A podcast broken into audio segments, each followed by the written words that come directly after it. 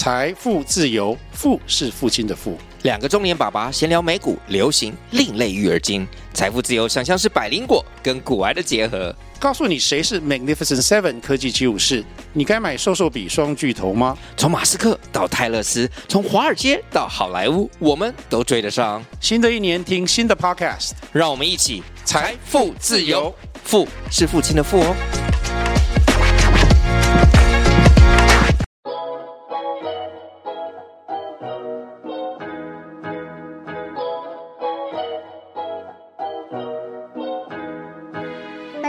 欢迎收听设计师爱看房音频节目，我是安琪拉。节目主要访谈各个专家达人，分享买房大小事、投资理财和斜杠收入。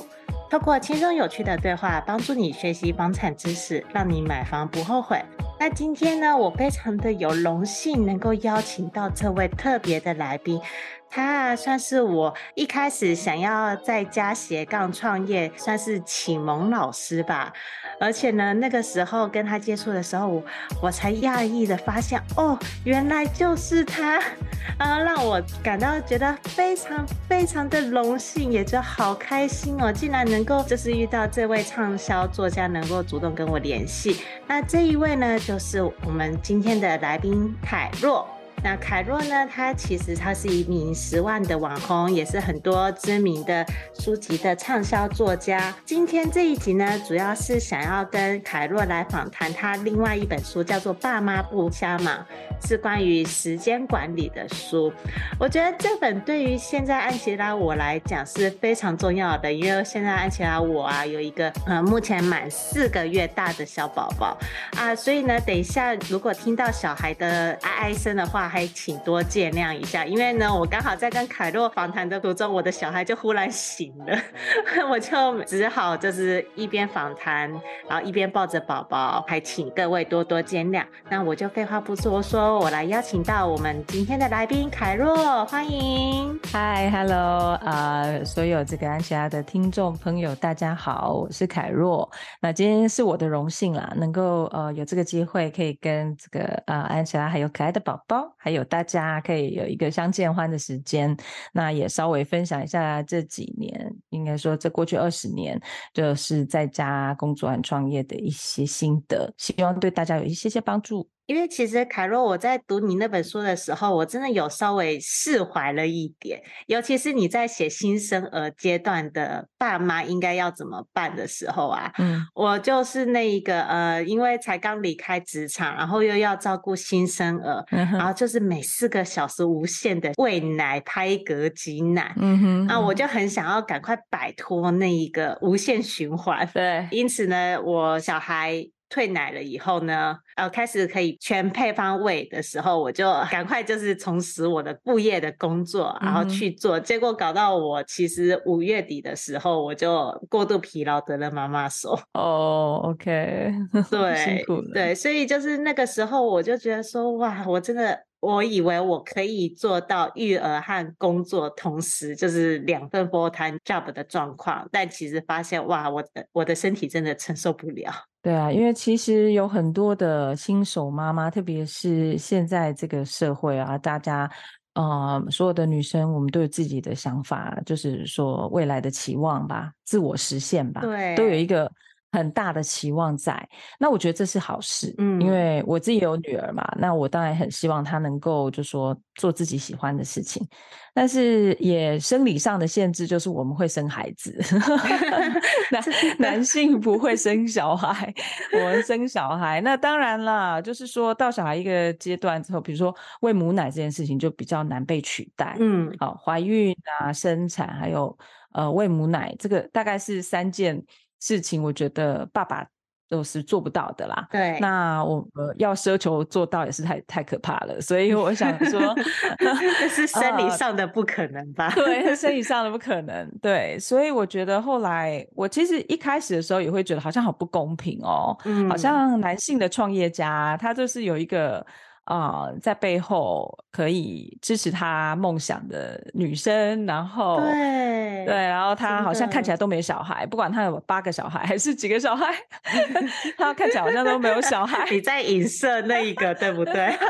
对，就是他们可以很会生，可是也好像花很多时间在工作上啊，可以睡在公司工厂什么的。对对，影射咱们的全球首富嘛。现在不是了，对啊、呃，但是我觉得女生的话，就是说天。生来讲，比如说我们如果今天我们睡在工厂，孩子假设喂母奶，他就得要跟跟我们一起，是不是？所以都会有很多的考量啦。嗯、那但是我后来想想，其实。我反过来思考一件事情，就是这也是我们的优势，也就是说，这也是我们独特可以享受的事情。嗯，我其实很怀念我怀孕的时候，也很怀念喂母奶的时候，因为我现在我儿子八岁嘛，我女儿十九岁，对，所以其实有的时候都觉得 good old days 就是这么可爱的嫩婴啊，好可爱！你现在抱着他，对，好可爱哦。对，我们现在是开视讯的情况之下，安霞我一 边。抱着宝宝一边跟凯若视讯当中，对啊，在聊天。那其实，嗯，我觉得就是我现在只能玩别人的小孩了哈，年纪也到了，很难再怀孕。对，所以就是很多东西，我觉得以前我会觉得限制就是负面的，嗯啊，但是我现在会觉得限制它是其实是需要的、必须的，哦，因为它其实是帮助，哦，对，帮助我们去抓清楚。那到底我们的先后次序是什么？嗯，那尤其是在当下的先后次序是什么？是，那我因为是过来人嘛，所以其实我就跟安琪拉讲啊，这一切都会。过去，啊，我觉得这真的是要看完这本书，或者是听完凯洛讲这句话的时候，我才真的稍微的释然。因为我觉得我就是个新手妈妈嘛，讲白了点就是现在进行式的状态，对，所以难免就会想说，可恶，人家就是。都加薪还升迁了，我怎么在这里喂奶、挤奶、顾小孩？然后相对的就会觉得说，我都已经请了半年育婴假了，那我应该要好好趁这半年的时间，然后去。全力冲一下我的副业，哎呦！然后呢，就 是哎，人家都已经给了我合作厂商的机会了，那我一定要把它接下来去弄，嗯、甚至我的自媒体产出都一定要每周一定要准时的排程，就是 太辛苦了。对，把自己逼得有一点紧。像今天就是因为跟知道跟凯洛要。访谈，所以呢，我就稍微的放过自己，刚刚就有睡了一下午觉，不然的话，其实我。呃，以前的我，我是连想睡午觉我都觉得好浪费时间的。嗯，我懂，我懂。其实我也是这样，我不是妈妈以前，我其实觉得吃饭睡觉都很浪费时间。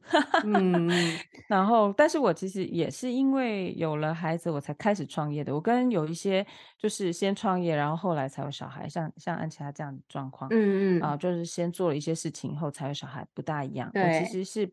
嗯，本来没有想到要什么事业上的成就，oh. 然后是呃，后来有了孩子之后，觉得说，哎，没赛啊，那 小孩子跟着我好像有点吃苦这样子哈，所以我才开始做一些事情，然后那要做就做好这样子，嗯，嗯，所以是在这样一个状况，所以我其实一开始其实就是接受的，嗯，就是说接受我的限制，那尤其那个时候，其实我是从怀孕的时候开始想啊，然后开始规划。开始申请行号啊，什么这些哦，oh. 然后那时候肚子很大呀，还去台北市政府啊去弄这些。对对对，有有看到那一个，我就觉得说哇，那那个应该是负责的人员应该会有一点吓到吧。有压力，对啊，对，然后后来也是，就小孩出生之后，因为那个时候没钱，就只能自己去报税，嗯，然后就常常写错，我错到一个不行。后来是那个承办，因为我都抱着宝宝去，然后承办就受不了了，他就帮我写，那就很可爱啦，就是。我觉得就是说，其实也因为这些限制，我现在回想起来都是觉得很好笑的事情，而且很温暖的事情。就是，嗯嗯，我其实很感谢自己当时的决定，因为现在我和我两个孩子，嗯，关系都很好。那我觉得，虽然说我们不能确定小孩子未来会是什么样子的发展。对，但是我一直都觉得说，呃，老天给他一个家，那让我成为这个家的妈妈，嗯，那就是给我一个角色，让他觉得说有个地方是爱他的。哦，那对，所以我觉得其实我还蛮庆幸自己当时是这样子决定，对。了解，哎，那在书籍里面你有提到所谓的家庭形式力，我觉得这个其实还蛮受用的耶，因为毕竟凯若你就是经典的边顾小孩边创业，我真的觉得他好厉害哦，怎么做到的？没有没有，就其实就是做少一点。对，就 是这个，其实很多人误以为，我觉得很多时候我们在社群媒体上，嗯、我们可能会看很多这个那个，我也会，我也会。嗯，有时候看到别人哇，又做了这个，又做了那个。像我现在是在这里，我在西班牙。对，那这是我们的选择嘛？嗯，那我们也选择了啊，就是继续开新的创业是是主题。啊，其实难免有时候会觉得说啊，天哪，我如果在台湾的话，啊，简单很多啊，那很多事情快速很多啊，怎样怎样的。嗯，嗯，但是。事实上，这个就是人生，就是难买早知道嘛。对。然后他也没有办法重来。然后，既然很多事情是我们自己的选择，比如说结婚生子是我们的选择，没错。住在哪里是我们的选择。对。所以那个时候的想法就是觉得说，好，那我呃就接受这件事情。可是，嗯，接受这件事情并不代表我就可以 manage。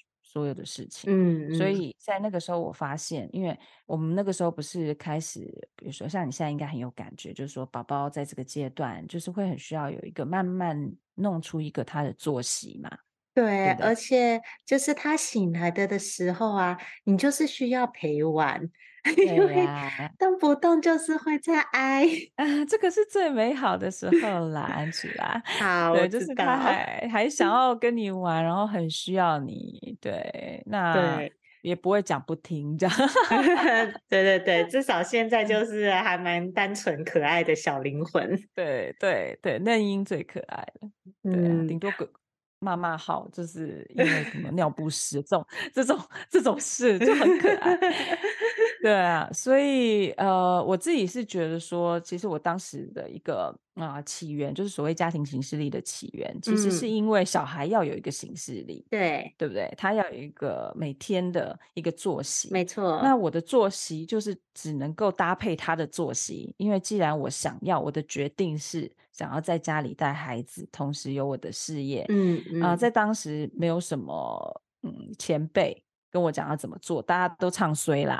我妈就觉得你没事找事做这样，对啊，因光这个育儿就不容易了。更别说还要创业，对对，所以其实我那时候就想说，好，反正你们都唱，衰我反而好，嗯，你知道吗？因为这样代表说，如果做不出来也没关系，只是符合各位期望而已。哇，这个心态很好哎，对，真的没关系，有钱吃饭就好。那当时的想法是这样，然后所以那个时候就觉得说，好，那行事力。小孩就出来了，那我就是搭配着他，嗯嗯，然后接下来又变成是好，我不能够只有每天的行事力，我还要有每个礼拜我要做哪些事情，因为那是跟工作有关系，我必须要有个节奏感，对，对，那我才知道要怎么找保姆啊，我要怎么找我家人帮忙啊，这样子，嗯，对，因为当时都是因为这样子的需求，所以才开始了。这个所谓的设计一个家庭的形式力，哦，讲真的，我在写那本书的时候，我并没有觉得这有什么特别，因为我我在我写下来了，的确我把它记录下来一小段，然后我的编辑就跟我说，因为那个她也是妈妈，对，然后她也是自己接案的，然后他就说，你这个多写一点好不好？我好想知道，哦，原来是编辑呀，啊，对，他说他自己私心。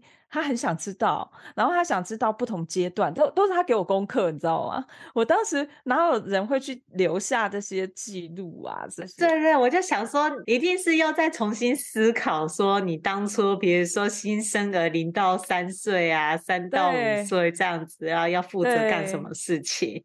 没错，所以其实是他给我功课，他跟我说就是好多写一 点，然后多写还还不只是多写，还要写出不同阶段的孩子，呃呃，可以用什么样的形式力这样子。哦，原来是这么一回事啊！对，所以我才当时觉得说谢谢他啦，就是到现在我我们都在合作这样子，那他非常了解我，嗯，我那时候就写下来了不同的阶段的孩子，我搭配的时候我。做什么样子调整？嗯嗯，然后我才慢慢觉得说，其实我昨天其实才在跟我老公讲，我说我我过去嗯十几二十年，虽然说别人看起来我好像做很多事情，可是我觉得我从来没有觉得说因为工作而觉得很压力很大哦，对，或者是从来没有觉得因为工作觉得快 burn out，因为很多人都会面临，现在很多人都会面临这个问题，尤其是。创业者，嗯嗯，常常都会面临到没日没夜啊，或者是呃，好像过度投入啊、过度在意啊这些事情，甚至不用讲创业者好了，有很多的高阶主管，对，其实也会有这个问题。没错。那我就回想说，啊啊，我怎么没有感觉？就过得很快乐。但我觉得，就是凯若有讲到一件事情，就是把我们的目标放长。嗯，我觉得这点就是呃，我还蛮认同的，因为呢，我是在一边工作一边创业的情况之下，然后呢，这样子持续经营了五年我的个人品牌。嗯，那现在呢，嗯、又再加上了一只小嫩鹰，所以其实等于是说，啊、真的好 险，好险那个政府有提供半年的育婴假，不然的话，我觉得我应该是撑不下去，我应该副业就直接全倒了吧。不过确实最近也是又重新啊、呃、返回到就是让自己多休息的事情，我又认知到那个休息跟工作是同等重要的事情。接下来进入广告时间。你是否梦想过拥有属于自己的房子？但是看完好几间预售屋，不知道要注意什么，也不知道怎么选择？你是否是一个小资族，手头资金不多？比起一口气就要投入上百万头期款的中古屋，预售屋可以分期付款，这样的选择更吸引你。与其漫无目的的看房，买到房子后又出了问题，不如在出手买房之前，系统性的了解预售屋的买房知识。避免因为判断错误而造成不愉快的买房经验。没关系，我们听到你的心声了。设计师爱看房，这次要推荐的是乔王与安琪拉在好好好学校一起开的预售屋新手攻略课程。我们知道买房有太多需要注意的事项，所以希望透过这堂课，帮助想要购买预售屋的你，尽可能避开想得到的风险，用漂亮的价格买到心目中的好房子。不管你是还没开始看房，已经看房一阵子，或者想要换屋，这门课专门是为了购买预售屋而设计的房地产课程，能解决你买预售屋时可能会遇到的困难，在看房时能够理性分析，不怕踩到雷。这门课的第一章会教你如何先做功课，带你了解行情，判断需求，并且算出预售屋从签约到交屋的所有费用，让你可以合理评估财务状况。避免发生买到不适合的房子，或者买不起房子、扛不起房贷的悲剧。第二章会教你到接待中心现场看屋的注意事项，你可以知道如何拆穿话术陷阱，看懂平面图的玄机，并且问对关键问题，才不会一直被代销或者建商牵着鼻子走。第三章是议价签约，我们会教你如何运用小 paper 谈到好价格，看懂预售屋合约书的陷阱，眉眉角角。让你在买房当下能够保护好自己的权利，以及交屋之前争取到好的贷款条件，才不会签约后产生各种麻烦的纠纷。第四章是客变交屋，把握客变期，装潢出自己的风格，并且弄清楚验屋注意事项及各项费用，让你可以安心入住。另外还有好康大放送，额外加码价值五千五百八十六元的三大赠品，包含了一独家预售屋看房必备检查清单。二、新手必备买卖合约懒人包；三、一键搞定合理房价筛选表。拥有一个幸福的家庭是很多人的梦想，就算你是小资族，也有能力买到好房子。现在就点选节目下方的链接，加入预售屋新手攻略课程，让乔王与安琪拉用多年的知识与经验，陪你走过这段独一无二的购物之旅。成功买下理想中的好房子吧。接下来继续回到节目内容。还蛮好奇，就是凯洛是怎么打造每一天的日常，让你觉得说哇，即便有工作，都还是过得每天过得好幸福快乐。其实不会每天都幸福快乐啦，也是啦，对，对，是不可能的啦。我今天早上也才送我儿子出去的时候，也才稍微那个呃，对，嗯，点点点了一下。因为他在出门前，他就在正要出门前，突然想把他脑中的一首歌写下来。Oh my god！所以就是有点快迟到的状态。对，所以他今天不能够玩电动。所以这就是柴米油盐酱醋茶了。妈妈日常。对啊，妈妈日常啊。那其实我觉得，就是说。呃，不可能每天都这么好，嗯嗯，但是至少在呃，我觉得最近我也看了一本书，叫《踏实感的练习》，它里面讲到一个东西，我觉得很认同哦，因为我其实这个也是我常常在跟我老公讲的，就是我老公他年纪比较小，所以他其实常常都有那种冲冲冲冲到过头了，他都还在冲。呃，比如说他很喜欢健身，对，然后他就很喜欢，就是把自己逼到极限，嗯，这样子，那当然就很容易受伤，对对对，那受伤就要好久不能就不能运动，然后他又生气，对，还要复健，嗯，对，然后他不只是健身，他还去跑步，就不止健身跑步，他还参加了这个爸爸的足球队，哇，然后我有时候看到他，我就说。我完全没有动力做这样的事。哦，我我也不会，我对 运动我是最没有动力的。我只能够说运动是最，我是付出小于收获的。那其实这个是运动啊，physical。嗯，那其实 mental 也是一样。其实有一个理论就是说，你应该要在最后一 round，就是最后你可以做的一一一轮之前就停下来。哦，也就是说在你。还觉得很棒的时候，嗯，就告诉自己该休息了。哦，我现在觉得很棒，该休息了，而不是等到你已经下降了，甚至已经到底了，你才休息。嗯嗯嗯。所以其实我会给自己设定每天的工作上限。了解。很多人是会给自己设工作下下限。啊，对对，就是 今天一定要完成什么事情这样子。对对，就是我。当然也会有，可是你要小心，就是也有一个上限，嗯嗯嗯，而且那个上限不能是在好了，等我不能做了，我做到底，我做到最后一滴的那个精力都用完了。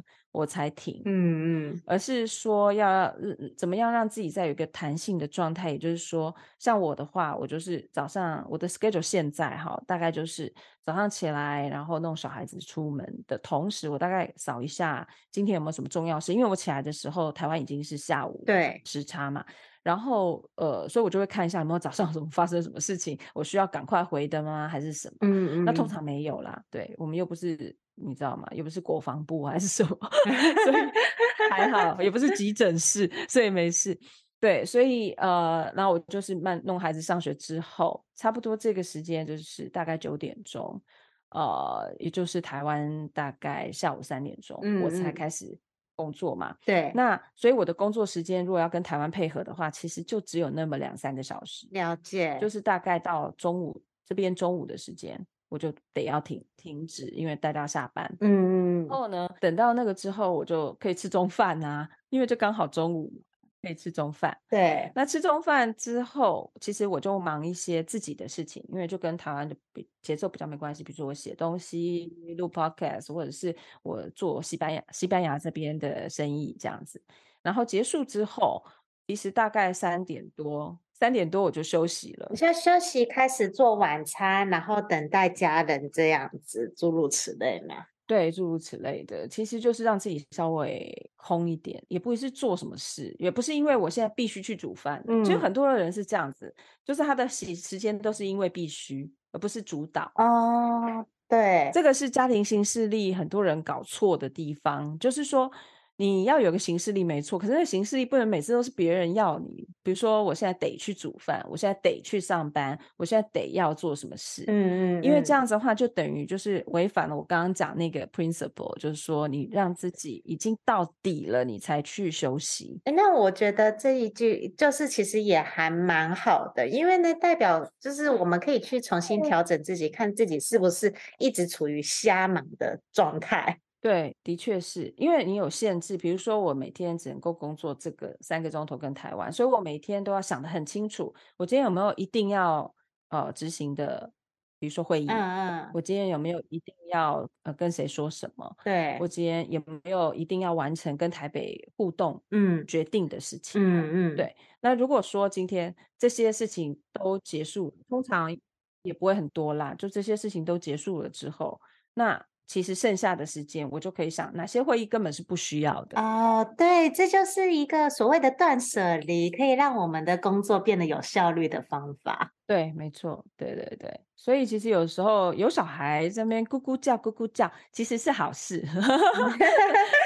哎，各位如果有听到咕咕叫的话，还请见谅，因为我小孩可能有等一下要喂奶了。对，没有关系，不用见谅，就是这就是我们的选择跟嗯，他、呃、会有的方式，而且这是一种幸福啊。对，对啊，所以我觉得就是。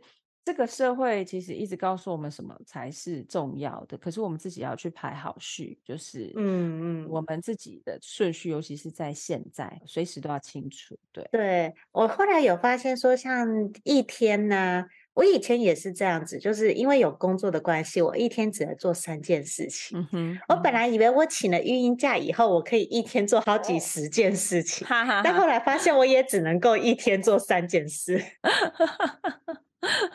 我觉得三件已经很伟大了耶，有可能是一件大的，两件小的，诸如此类。对对啊、呃，像我刚好最近我在买机票，因为我要回一趟美国，嗯、所以那就算是一件事情，这样子。对对对对对对啊，其实就几件事情一定要做到，做完了就下班。我觉得就是呃，我自己也会发现，我当妈妈，然后同时创业这件事情。给我一个，就是它会有两个发展。嗯、通常遇到这种状况，会有两个很大的发展，因为我也有很多朋友是同样的状况。对，那一个发展就是呃，会非常知道要怎么 manage 这一切。嗯嗯。Okay. 另外一个发展就是会极度的混乱。哦，对。那有的时候其实是会帮醒的，就是会从混乱，然后又找到秩序，然后再。又从秩序里面又开始混乱，就是这个过程这样子，对。但是就是让自己觉得比较 OK，就是接纳自己现在的状态，是蛮重要的。对，了解。哎，我也很想要请教，就是凯若是怎么样每一天设定这一些目标，然后呢，而且听起来你也是一个很高效产出的人，都很会利用你的时间，然后做一些碎片化的管理。其实应该是说，其实要做的事情，如果抓清楚，没有那么多事情的时候，其实也不大需要真的很有效率啦。就是我觉得很多时候是因为我们，嗯呃，会有落入一个，就像你说，机会来啦，呃，需求来啦，然后会不大想要放下，或是会觉得就必须回应啊、嗯呃。那我觉得，嗯，学习说不。呃，我用不用说出“不”这个字的方式拒绝，嗯，这个是我在这个十几二十年里面学到很多的。哦，我其实拒绝掉的比我接受的还要多。很多人以为说我做这么多事情，好像应该是因为我都说 yes，可是其实我说 no 的更多，对，大概七成吧，都说 no。哇，例如说，我现在不是有个粉砖吗？对，那其实这个六七年的时间。我一直有接收到很多的业配的邀约，嗯嗯，嗯，可是我都是说都是婉拒的，哇，那原因很简单，不是我不想要这个钱，或者是 我不想要这个产品，不是，而是就是我知道我的时间很有限，嗯嗯，所以我做不好这件事情。就是如果我要把这件事情做好，我有没有办法做得好？有没有办法让我自己觉得满意？嗯，如果说嗯我接了，但自己却不满意。那这个就不是我想要做的事情。我觉得这个真的很重要，对我来说现在很重要。对对对对对啊！所以其实那个时候也帮助了我一件事，哎，也就是我那个时候本来在做婚顾的产业的时候，因为一开始进入这个产业，我是想要把婚顾这件事情做好。嗯，那婚顾它是非常的庞大的，嗯嗯，也就是方方面面你都要去管到。对，后来我发现说，因为我实在是。你知道，当妈妈以后，你的脑变得有点小，要 注意的事情太多了。对对，所以就我那时候觉得说不行，我这样子会误事啊，我会很容易误事。而且因为婚顾就是必须常常待命，有时候半夜啊、晚上啊、哦、对啊，啊面面俱到啊，你少一个环节就很难啊过这样子。对，所以我一小孩一出生之后，我就改了，嗯，我就只做。婚宴的就是流程还有主持，哦，懂，对。然后其实那个时候很多人想说啊，我好聪明哦，我找到一个 niche market。不是，我不是因为也想要找到啊，where is my niche market？不是因为这样子，而是当时只是真的很单纯，因为我的脑部能够承受的这个资讯量有限，对，我可以付出的时间也有限。结果没有想到，我就真的就就是找到这个 niche market，而且因为我的我就抓紧了这样的工作量，所以其实呃我能够做得更好。嗯，对。如果你想想看，我如果是做婚顾，我可能做一个很 lousy 的婚顾吧。对。但是我那个时候就是只做婚宴的流程设计跟主持，所以其实我可以 manage 蛮好的。那也因为这样子，所以我的收入，也就是我我个人的这个时薪啊，或者说每场的这个收入，就比同业大概高了三到五倍。了解。那所以我就不需要再花那么多时间，所以它就是一个良性的循环，它就变成是我就不用接那么多的案子，可以达到同样的收入，然后我又可以因为接少的案子，所以又可以把事情做得更好，所以这个就变成一个很好的一个循环，这样。对啊，所以我觉得孩子是帮助我，就是说在当时的状况下去舍掉一些我不擅长的，或者是我不喜欢的事情，然后我就是把焦点放在呃我能够处理好的事情，而且可以做得很好的事情，这样。哇，那最后结尾的话，可否请凯若帮忙总结一下？今天分享的三个重点，给所有爸妈们一些建议，就是尤其是又有工作又要育儿的爸妈们。对。呃，如果是三个的话，我想第一个最重要就是你要先清楚知道自己的生命的顺序。嗯，OK，这个不是别人给的，而是你自己决定说现在什么时候、什么什么事情是第一位、第二位、第三位，而且就到三就好了，不要再排下去。OK，然后第二件事情就是把这些你好想做到的很远大的事情，把它切割成小的。每天可以做的行动，嗯嗯，也就是说，我们把大目标切成小目标之后，把它化成行动之后，你就专注做那个行动就好了，不要再回头去一直看你你离那个目标还有多远，那个大概一年看一次就行了。其他的部分你只要看你今天过得好不好就行了。嗯，因为特别是要育儿的话，你们如果每天压力都一直在想着明天、后天、大后天，其实是很大的负担。这样。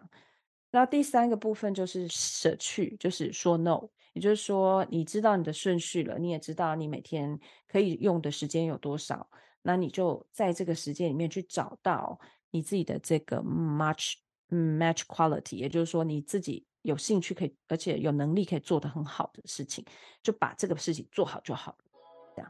啊，感谢凯若，凯若这三个重点其实是在对我说的吧？没有，我说我我自己也是常常要被自己提醒一下，这样。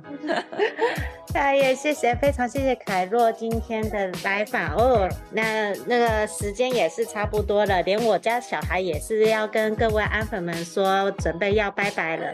如果喜欢这集音频的朋友们，那就记得五星追捧加留言喽。我们就下集见，拜拜，拜拜。听完这集节目后，你觉得哪些部分对你有帮助，或是印象最深刻的呢？欢迎至 YouTube 和 Podcast 下方留言告诉安琪拉，并且分享这集节目给你需要的朋友。如果你也想要买房的话，安琪拉在脸书上有一个私密社团，只要在脸书上搜寻“小资族聪明买房”，就可以找到这个社团，与大家一起分享许多买房大小事。如果你喜欢这集音频的话，记得在 Apple Podcast 上订阅，并五星追捧加留言，或者在设计师爱看房的 YouTube 频道上按订阅追踪，并且开启小铃铛。谢谢大家的收听，我们下次见，拜拜。